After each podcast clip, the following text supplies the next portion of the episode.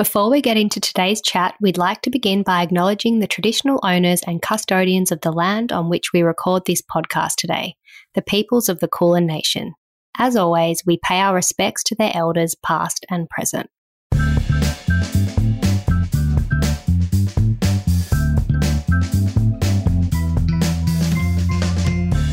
Logistically, how do you have sex with a child? You know, Yeah. if they're in your bedroom and you really like having sex in your bed, like, would mm. you like kick your child out? Yeah, Kate asked me about that yesterday.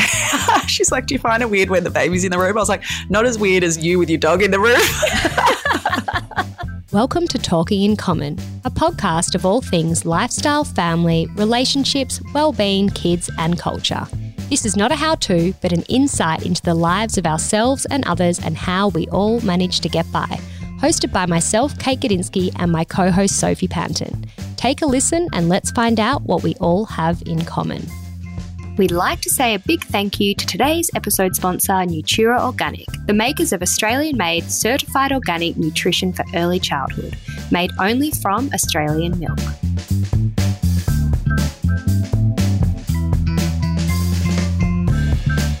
Why, thank you for joining me, Sophie. oh, my darling Kate. What an intro. So profesh. I love it. Oh, well, you know, you know me. Putting your presenter hat on today, girlfriend. I love putting on my presenter hat. How are we? I'm excited for this today. I am super, super, super excited too because we finally have a sexologist joining us on the podcast. Who doesn't love talking about sex? Let's talk about sex, baby. Let's talk about you and me. I think we sang that song last time we talked about sex. Uh, yeah, I think we did actually. You're right. We probably need something a little bit more original. but we do have a great sexologist joining us today. And this is a topic that we have been talking about, sort of delving a little bit more deeper into for a while now. We asked a lot of our listeners on Instagram what you wanted us to chat more about. And this was a very common topic. Yeah, not surprising. We want to know too. We want to know all the ins and outs. No pun intended, maybe pun intended. The ins and outs. Yeah, we did do a little question thing on Instagram recently, and the most popular episode topic was everything around sex. And I think all of us in our Talking in Common community here are in a very similar boat. We're either mums or dads or trying to conceive or pregnant or, you know, somewhat in the maternal phase of our lives. And so much changes around sex and sexuality and sexual interest and sexual desires and everything to do with the sex needs wants yeah once you have kids or once you've experienced pregnancy so i mean kate and i could just share our sex stories but You know, tell me what happened in your most recent sexual encounter and when was it? no we're not going there just yet oh, I want to know. Is it wait till we get into our chat with Aaliyah. Well, we should start off though with what we have in common because we seem to be um, getting a bit too ahead of ourselves. All right. What do we? What do we actually? I'm frantic today. Are you? you seem calm. Yeah, I feel I feel pretty good at the moment. I was a bit frantic this morning. I don't definitely don't think I'm as frantic as you today. You're like a Mm. headless chook over there. Doing my usual thing, way too many things. I actually was literally overcommitting. Yeah. I literally was um, just having a little giggle and reflection of myself before because yesterday I took Honey and little baby Ren to the playground on our way home from somewhere. And, you know, I'm still adjusting to having these two children being my own, you know, my sole responsibility when I'm out with them. And of course, Ren needed to be fed at the same time that Honey was desperate to get outdoors. It was a beautiful sunny day and she was desperate to get outdoors. So I'm that mum walking around the playground, like one child hanging off my boob and like trying to help the other child on the swing. Mm-hmm. Lifting up honey. And usually right when you have to breastfeed when you're out in a public place like that, that's always when the toddler demands your attention. I mean, toddlers pretty much demand attention all day, every day. They're little bosses, little boss babies. But, you know, any other mums out at the playgrounds with their boobs out breastfeeding, like holler at me. I'm with you. I think you just like showing your nipples. You've done it that many times on the podcast this season. I know. Actually, I had to ask our guy that puts the videos together, like, can you blur out any nip slips? Thanks. Sorry, breastfeeding again. So if there have been any nip slips, there were actually originally a lot more. We've just had to blur them out. Blur them out, yeah. Um, no, I think I know what we've got in common though. yeah. Um, You're so not nip slipping. I'm definitely not nip, no nip slipping here. So recently, my daughter Lulu has been having a really difficult time at kinder drop off. It's been Oh, incredibly yes. stressful, Ah, um, yes. really distressing. It's come out of nowhere and she literally just screams and gets so upset. She's fine, you know, right up until we kind of start to walk in to the little play area heading into kinder Mm. and it's really out of character for her. Anyway, we're slowly coming out of it, but she's apparently fine as soon as we leave though. So it's not like she's staying distressed. For anyone that doesn't know Lulu's age or your situation, give a little overview of that because I'm sure everyone's in the same. Yeah, my daughter Lulu is four, and yeah, she's not normally like that. She she is very like she is very mummy and very has been very clingy. You know, the last kind of few months, but it is very unlike her to get upset when I leave. So. Fingers crossed, we're coming out of this phase now because any parent who has been in the same boat, and I'm sure there's a lot, Yeah, I know there's a lot, yeah, it is really stressful and you feel so guilty and so bad leaving them. But yeah, at the end of the day, you kind of kind of have to because you can't just take them home every time they get upset. yeah, exactly. And that maybe makes it worse. But I know that she has a great time because I get updates, I get pictures, I pick her up. She's happy as Larry. Yeah.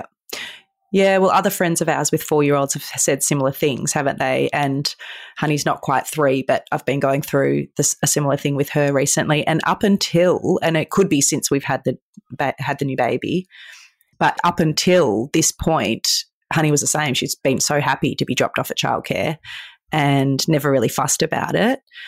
Until recently, she's just, she does the same thing. She clings onto my neck like a little koala, and she cries, and she says, "You know, I want to stay home, mummy. I want to stay Oh, home." it's the worst. So yeah, we definitely have that in common. I'm with you on that. But but a, a little bit the same. She hasn't done it this week actually. This morning when I dropped her off, she was she was easy. So yeah, fingers crossed that we're both getting through the phase together because it's awful. I hope part of it wasn't to do with me talking on the phone to you on loudspeaker in your car, not realizing Honey was in the back. And not only did I swear about five times, I also told her everything that Lulu had been doing at kinder drop off. Yeah. all of Lulu's little, you know, things that she says and words that she uses when she doesn't want to go. And then apparently, as soon as we get off the phone, Honey used one of those little say, no, not sayings, one of those what do you call it? Phrases. or- yeah. for herself when she got to Kinder. So sorry Yeah. about that, babe. No, it was very funny. I think you were saying like Lulu won't let me go, or she scream, or she won't go to kinder, Oh, or a sore tummy. yeah, oh, that's what it was, the sore tummy. Yes, and as soon as we hung up the phone, little Honey in the back goes, "Mummy," I go, "Sore tummy," and I was like, "Oh God." She knew exactly what we were talking about. Oh. So funny. So, yeah, any parents doing the same thing and going through that stage, we hear you loud and clear. It's a rough one. Do you and Mackie like debate about who gets to do the drop off compared to the pickup? Because I always say to Aiden, like, it's not fair he does the pickups. I'm like, it's not Mm. fair. You get like, you know, beautiful little running into your arms, daddy, so excited. And I get like, don't leave me, mummy. I have to say, the couple of weeks where it was really tough, I did when when Mackie could do it. I did kind of get him to drop her off because I feel like it's a lot harder for me. And Subtly put, babe. Yeah. Mean, you absolutely refused and and, then I did kind it. of go on to tell him that consistency is the key, so you better keep doing it. But no, there was definitely days in in amongst those weeks that, that weeks that I was doing it as well. And yes, I was lucking out on a lot of the pickups, which is the best time because she's by then she's like so happy. She's like, "Oh hi, mum," you know, excited to see me. But it's like you were like devastated when you left me this morning, telling me you didn't want to go, and you've clearly just had the best day ever. Yeah. But it is nice seeing them all happy in the afternoon and and they are being well looked after. It's totally fine. It's just all part of their development, I'm sure. Anyway, enough about toddlers. I'm ready to talk about sex. So, should we introduce our guest? Yeah, let's. Well, just to add to a little bit more about the reason why we're talking about this, I mean, ma- maybe we already mentioned it and I'm repeating myself, but yeah, we did ask a few more questions on Instagram, you know, to you guys. What are you interested in? What do you want to know? How do you feel? Where are you placed? And we actually had like the biggest contribution to any of these Instagram question boxes that we've ever had. So we were like, okay, there's definitely something here to be spoken about. And of course, you and I, as friends, talk about this sort of stuff between us. But, you know, again, we're here being part of a community and trying to create a community that is has a really open narrative around everything to do with parenting and the transition and relationships and, you know, generally being happy and healthy and balanced. And Yep. sex, I think, has a huge role to play in that. And we're going to go into all sorts of different, you know, meanings of sex when we speak to our wonderful guest, Aaliyah.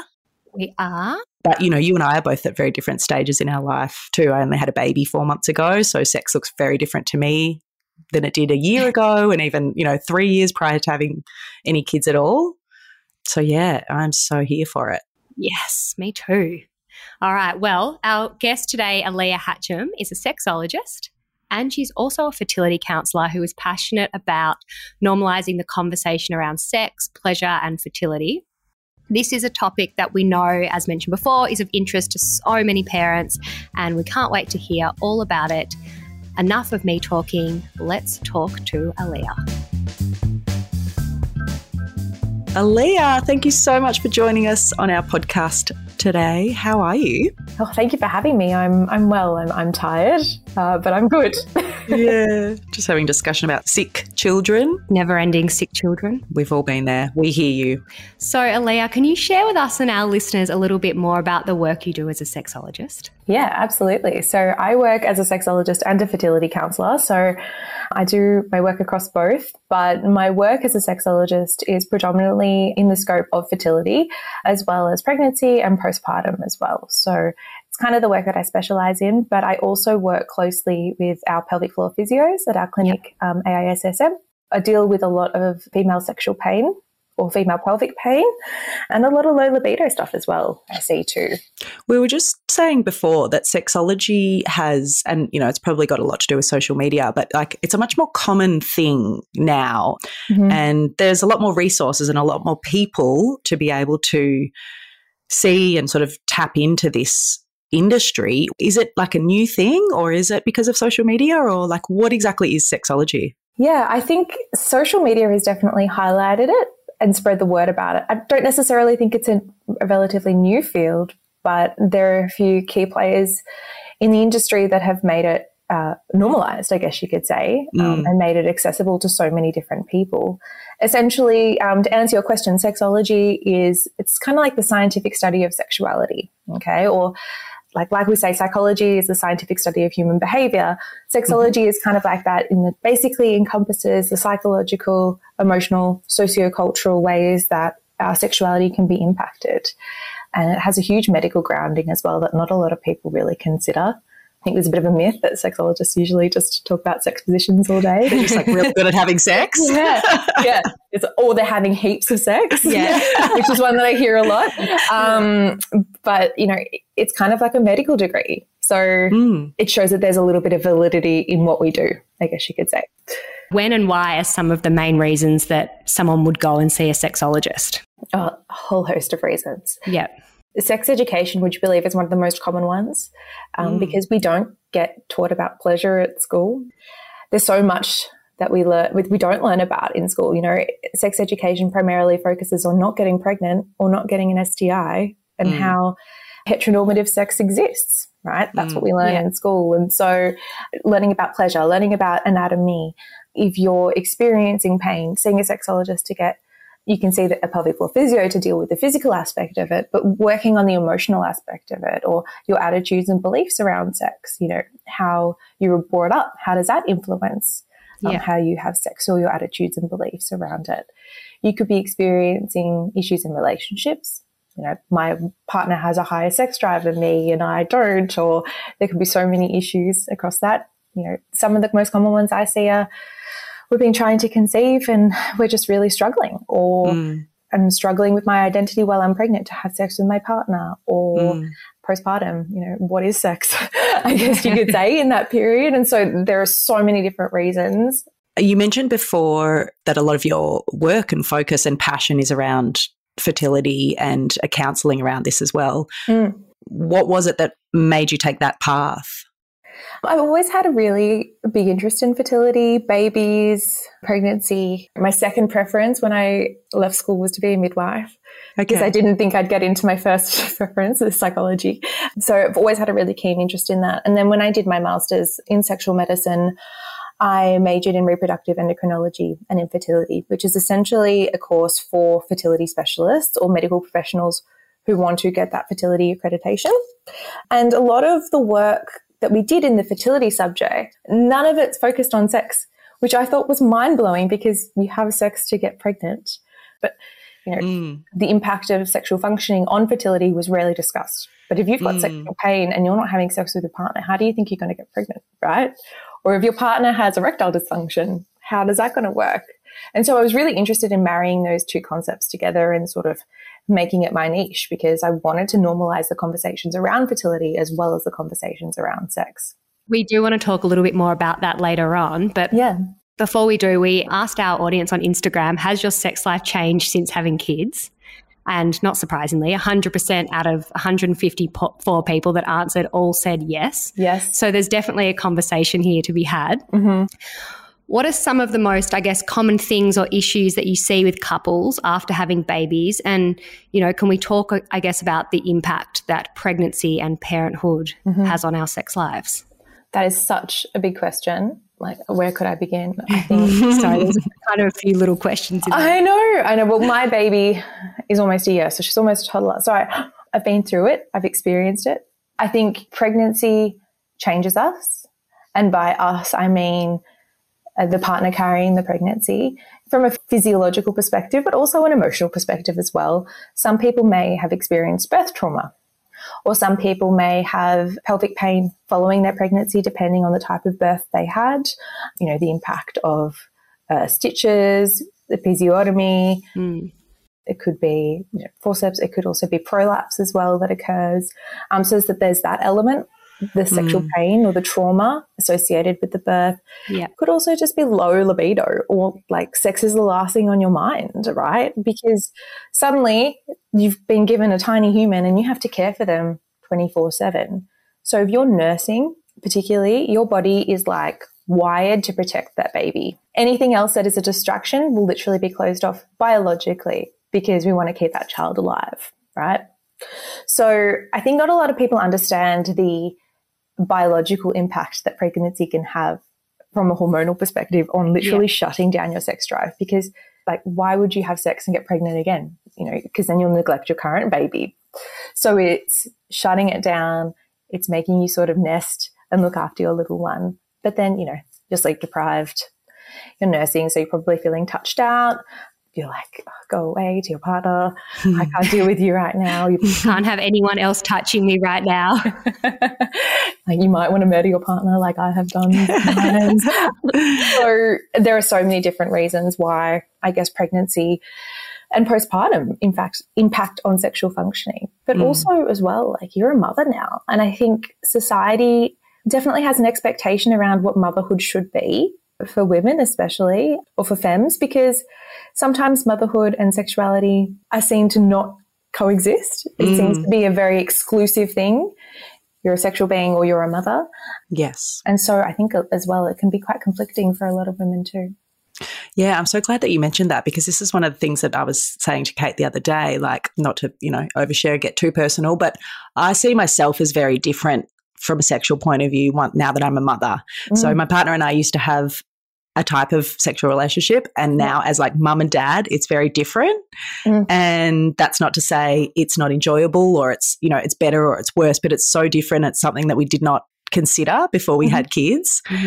And it's kind of like a weird field to navigate, you know? Like, do you still do the same things before? But yet you're kind of like seeing them as like dad and mum, you know, it's a weird combination, but I think I'm, I'm sure it must be common. Definitely. I mean, you're leaning into those roles of mum and dad. So, so you see your partner differently. Like you see them singing play school songs and yeah. you see All right. a completely different light. And, yeah. you know, while it can be really endearing, sometimes it's not that sexy, right? No. Like you're going to go from like singing play school songs to like mm. pushing me up against the wall. Like, I don't know. It's a bit of a truth. I know. Baby screaming in the background. Yeah, your baby screaming in the background. Like, do you let them scream? Because, like, but logistically, how do you have sex with a child? You know, yeah. if they're in your bedroom and you really like having sex in your bed, like, mm. you, like kick your child out? Yeah. Kate asked me about that yesterday. She's like, Do you find it weird when the baby's in the room? I was like, Not as weird as you with your dog in the room. the dog on the bed. Dogs like know what's going on. I swear. Do you know? I'm they at do. obviously a different different stage, but I even find like it's you know very rare that you'll be trying to do the deed when you know the middle of the day when you've got young kids. Mm. But anytime my kids are happily occupied and the odd time we might sneak off to try and do something, with literally in two seconds, I hear little footsteps coming down the hallway. I'm like, It's like they know. what? Like, oh my God, give me two seconds. Anyway, they do know. They're They very know. intuitive young kids. Yeah, yeah, they know. Yeah. So I'm interested to know how you'll answer this, but from your perspective, like Mhm. how important would you say that sex is just for a relationship? I think sex is important, but I like to really frame it as how important is intimacy for a relationship. Yes. Because there will be times in your relationship where sex just isn't a thing, like Mm. postpartum, like, you know, a death of a loved one, like a redundancy, you know, life happens. And that can impact sex, right? Or the penetrative sex that we normally see as our definition of sex. I think if we reframe it as intimacy, I think it's incredibly important for a relationship. Like it's it's vital because it's connecting with your partner on a physical level, but also an emotional level as well. Shows your partner that you love them. What differentiates, you know, a housemate from an intimate partner. True. a lot of our audience, it's our audience obviously are mums or parents who are busy and time poor. So let's Yeah. talk about the concept of scheduling sex and Yes. the pros and Mm. cons that can come with this because I was reading about this recently and it's never been something that's crossed my mind to do it. And I asked Soph the same question. I was like, Have you ever scheduled sex? And she hasn't. Oh, you said, Have you? No, you haven't done it. You haven't. No, but I like the idea of it. And Hmm. again, we did the same thing and asked our audience on Instagram. Most people had said no, they hadn't, but quite a few people answered and said no, they hadn't, but they think it's a They're good open to idea. it. Yeah, open to it. Yeah. I think the idea of scheduled sex is that it's a type of sex that isn't sexy. There's an idea that sex should be spontaneous, Yes. but when is sex spontaneous? And if you rely on sex to be spontaneous, you'll never have sex because if we're waiting for a particular condition to be met to have sex, like I have to be in the right mood, I have to be clean, I have to, you know, not have a full tummy, whatever it is, I think, you know, you're going to be waiting a while. And so Mm. scheduling sex, I think let's reframe it into a positive way. Firstly, rather than scheduling sex, let's make it scheduling intimacy. Mm. Okay. And if sex happens, great. If it doesn't, let's remove the pressure and let's just have a really good time with our partner. If it means that you've got children and, you know, you can leave the children at your parents' place or with a sitter, it's time to just connect again and to, Mm. to step into the couple that you once were before you had children, you know, without mum and dad, without those roles being attached to it. And then, you know, in terms of worrying about being turned on for that event or for Yeah. that schedule, I think again, see it as a build up, see it as a slow burn, give it conscious time and thought. Think about, you know, your partner, think about all the things that you might like to try. Mm. Give it a little bit of airtime because we can't just not think about it and then enter a sexual situation and be like, right, I'm turned on. It just doesn't Yeah. work. We need to add fuel to the fire essentially and make it like a little bit of a slow burn. It appeals to me a lot more when you talk about just kind of having been intimate or connecting with your partner or spending time together that's kind of uninterrupted time rather than okay we've got this time scheduled and we have to have sex. Because as you said that can be so much pressure and it's not guaranteed that you're always going to be in the mood.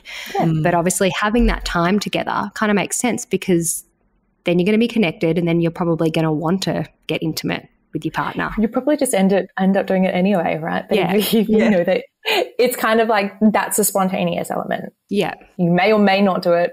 There's a bit of unknown, right? Mm. My initial thought, like to, when you propose that idea in your mind, like scheduling sex, like your immediate reaction is like, that takes all the fun out of it. Yeah. But the Mm. more I thought about it, I completely agree with what you were saying, Kate.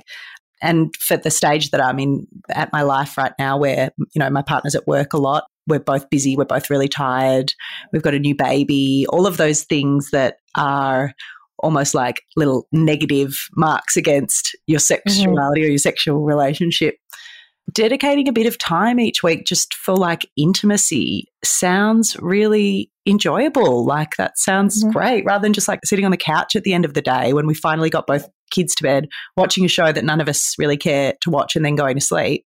Mm. Scheduling some time just to be with each other. And if the intimacy ends up just being a really good conversation or a massage or, you know, bonus points if you end up having sex, like, I think it's a great idea.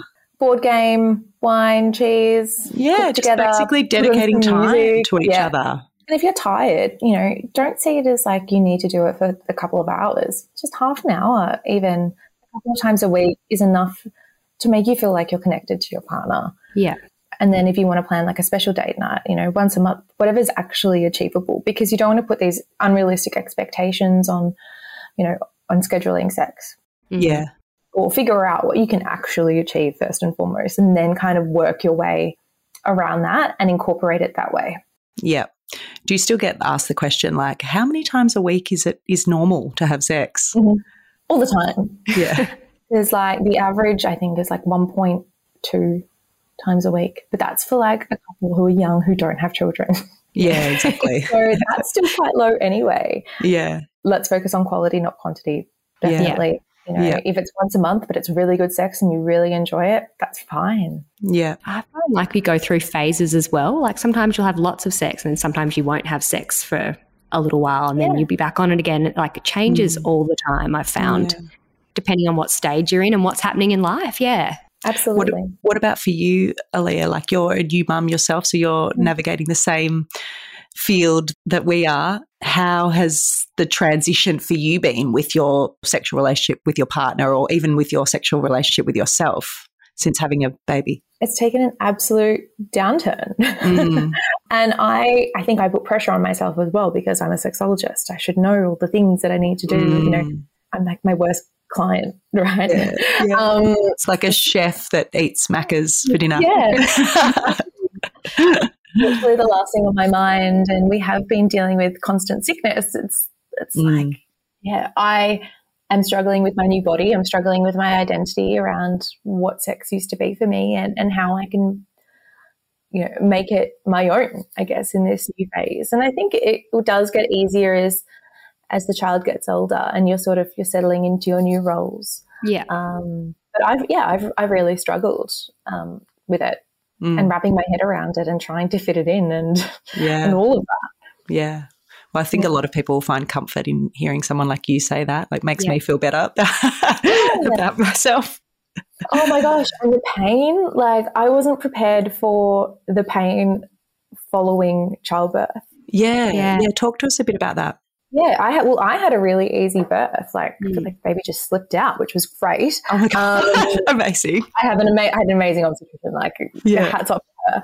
I had been seeing a pelvic floor physio my whole pregnancy and even postpartum. I got it checked just to make sure that I wasn't having a prolapse because, like, oh my god, like the feeling down there afterwards. But yeah, I think the pain as well that comes with you know the first couple of times is is really mm. brutal. And a lot of people aren't prepared for that.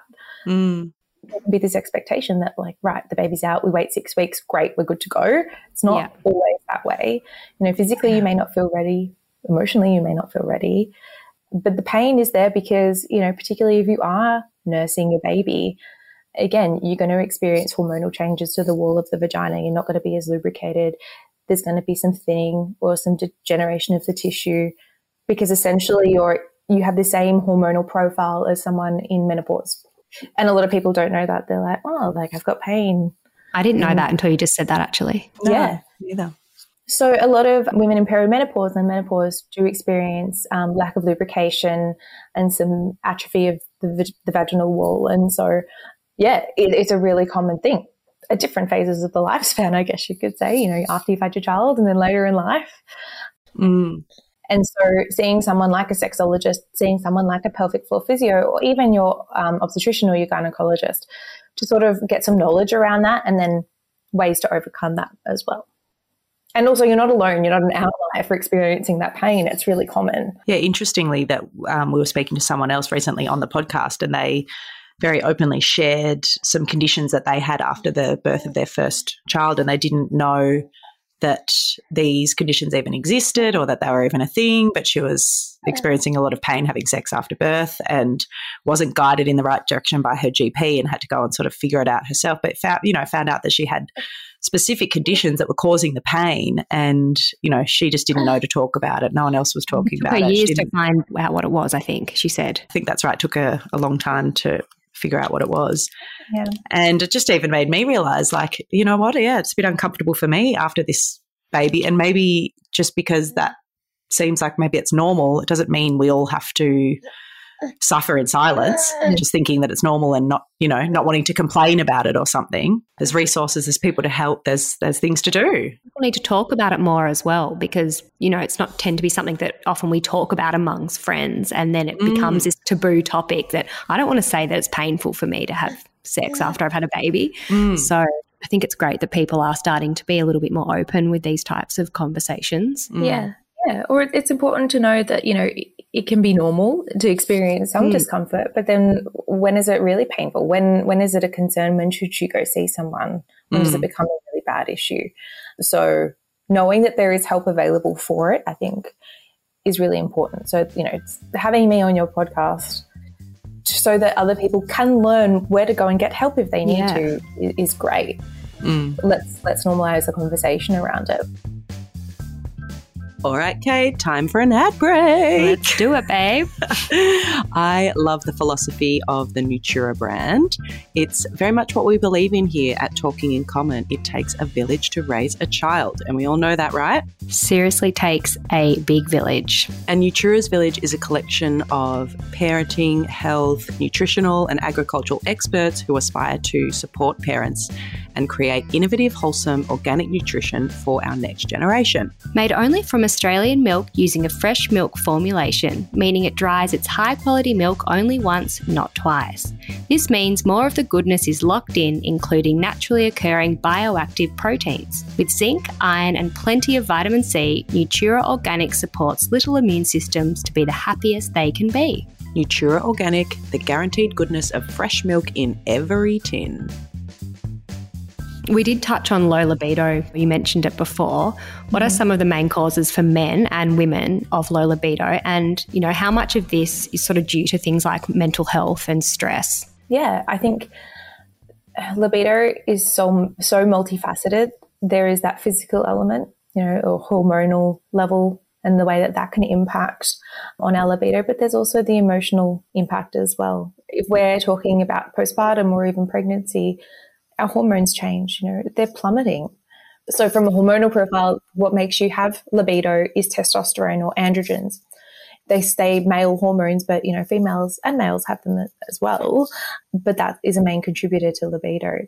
And after we have a child, even male androgens or even male testosterone drops. Would you yeah. believe? Okay. After we push the baby out, they get how, estrogen. Sorry, however you give birth, there's lots of different ways, but then yeah. the, the males yeah, okay, that's they lose their testosterone too, and a lot of people don't know that. And so their libido might drop from a physiological perspective as well, um, but then also mental health. You know, a lot of people don't talk about postnatal depression in men, um, mm. but it's one in ten, and yeah. not a lot of people talk about that. And even you know, women, it's like oh, baby blues, but some people baby blues doesn't go away after day three to five, and it can mm. stick around. Mm and mental health is huge. You know, if you're anxious, your body literally doesn't have the space mm. to experience sexual arousal and desire because it's in survival mode. Mm. Talking about postnatal depression or cases like pre or postnatal, um, we had a couple of questions from our audience about that and taking medication for it related to sex drive as well. Mm-hmm. So I suppose that's another, you know, huge consideration if people are struggling with postnatal depression, they're either just struggling with that alone, but then medication on top of that can really decrease our libido and sex drive as well, right? Yeah, there are certain medications that they prescribe in the postnatal period for, you know, depression and anxiety. And you know, they give them if the parent is nursing because, you know, it's validated, it's tested, it's what they know. And more often than not, those um, traditional medications that they've done the research on mm. do impact sex drive, mm. whereas some mm. of the newer ones that have come around don't, but they haven't been tested. Right. And so I think it's important to have a discussion either with a psychiatrist or the person prescribing your medication so that you can express that, you know, my libido is taking a downturn. Um, it could be a number of factors, but can we try and exclude medication from that?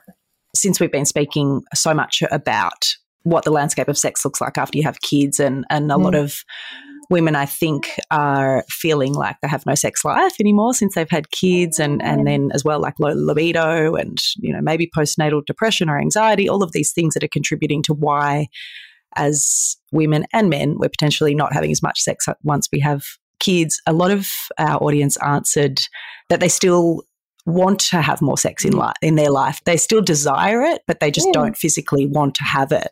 So what would you say to those people?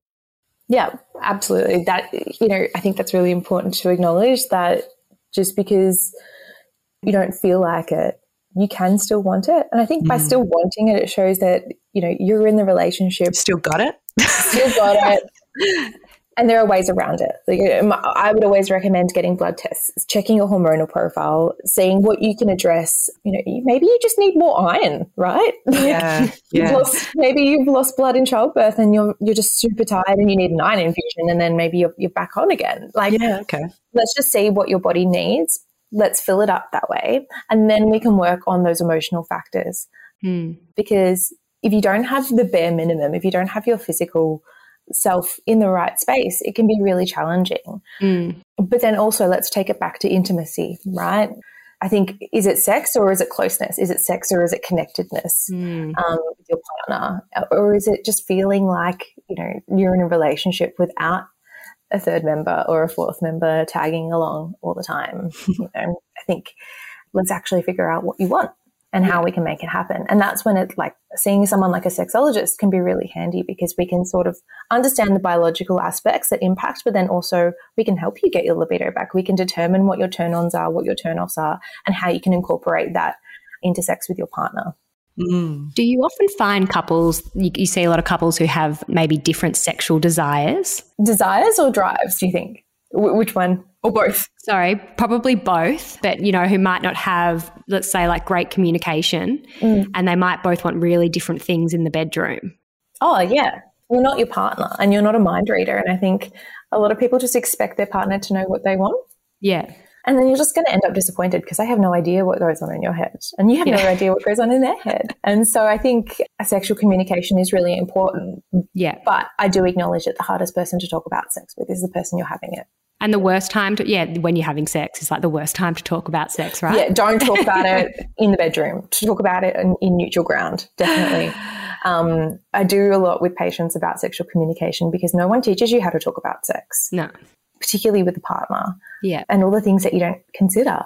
Yeah. Like for some people, sex can be really shameful. And so to talk about it with a partner, you know, you could be bringing up a lot for yourself, but you could also be worried about you know, offending them or mm. you know what they might say back to you if you express a desire that that you feel shame around. Yeah.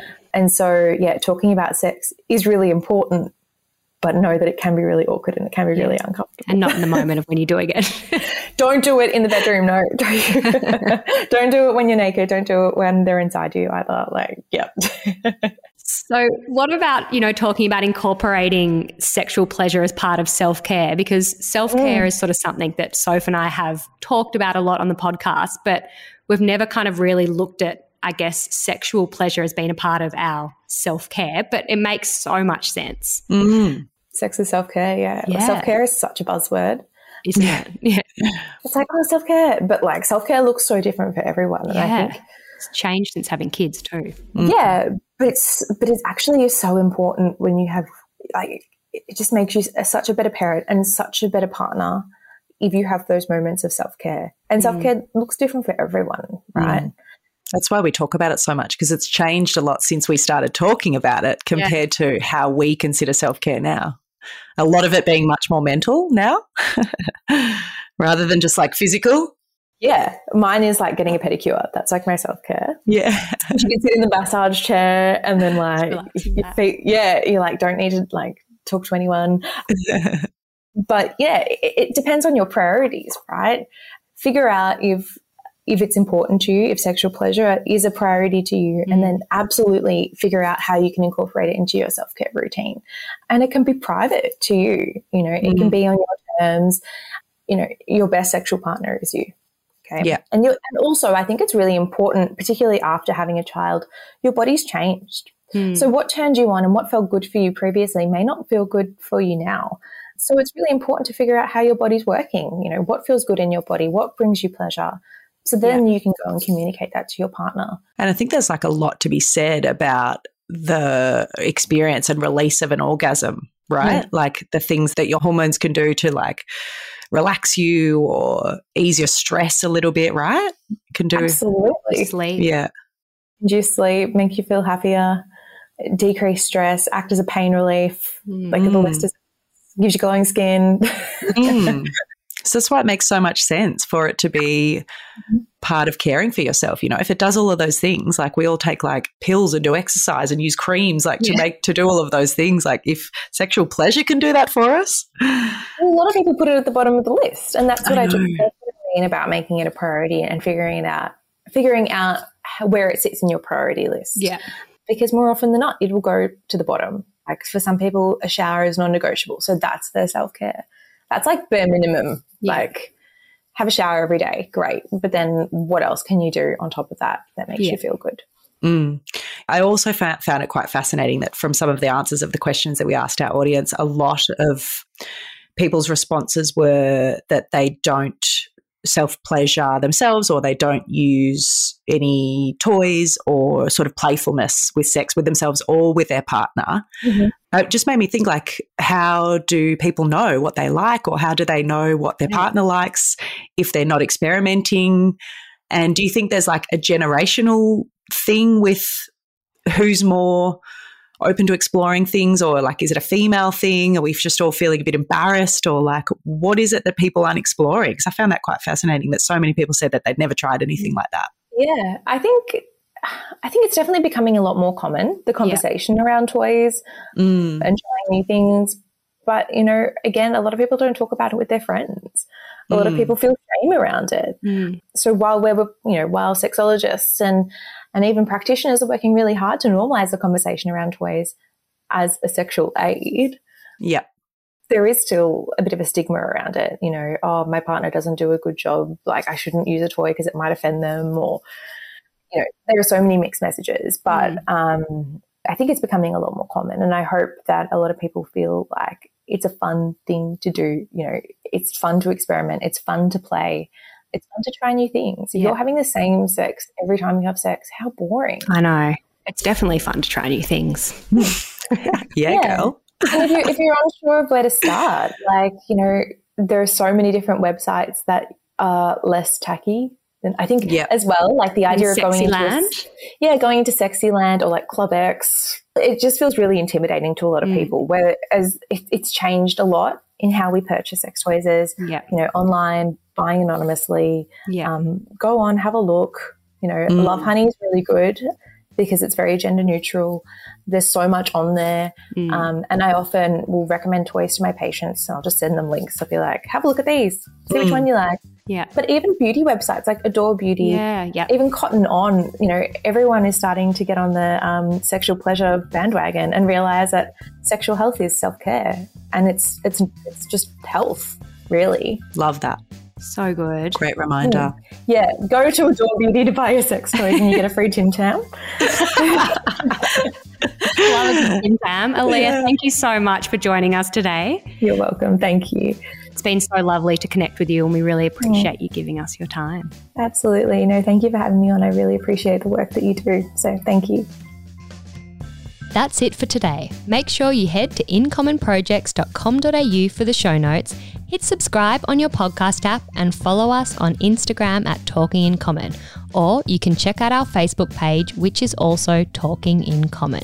Have a lovely day, and as always, thanks for listening.